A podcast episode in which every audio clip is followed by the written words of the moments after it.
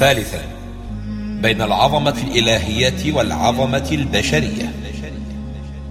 العظيم سبحانه هو الذي ليس لعظمته بداية وكل عظمة بشرية لها بداية.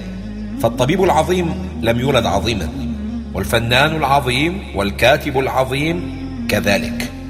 ومن تمام معرفة النبي صلى الله عليه وسلم بالعظمة الإلهية أنه كان يستغفر في اليوم مئة مرة لأنه يتجلى له من عظمة الله كل يوم ما لم يعرف من قبل. وهذه خاصة برسول الله صلى الله عليه وسلم. كلما عرف جانبا من عظمة الله استحيا من معرفته السابقة. وكلما ارتقت معرفته بربه رأى كأنه أذنب في حقه. يقول ابن القيم وهو العظيم بكل معنى يوجب التعظيم لا يحصيه من إنسان.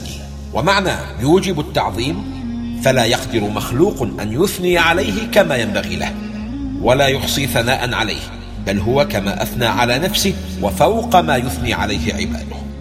ومن عظمته عظمته أنه لا يستحق أحد من الخلق أن يعظم كما يعظم الله. فيستحق جل جلاله من عباده أن يعظموه بقلوبهم وألسنتهم وجوارحهم وذلك ببذل الجهد في معرفته ومحبته والذل له والانكسار له والخضوع لكبريائه والخوف منه وإعمال اللسان بالثناء عليه وقيام الجوارح بشكره وعبوديته.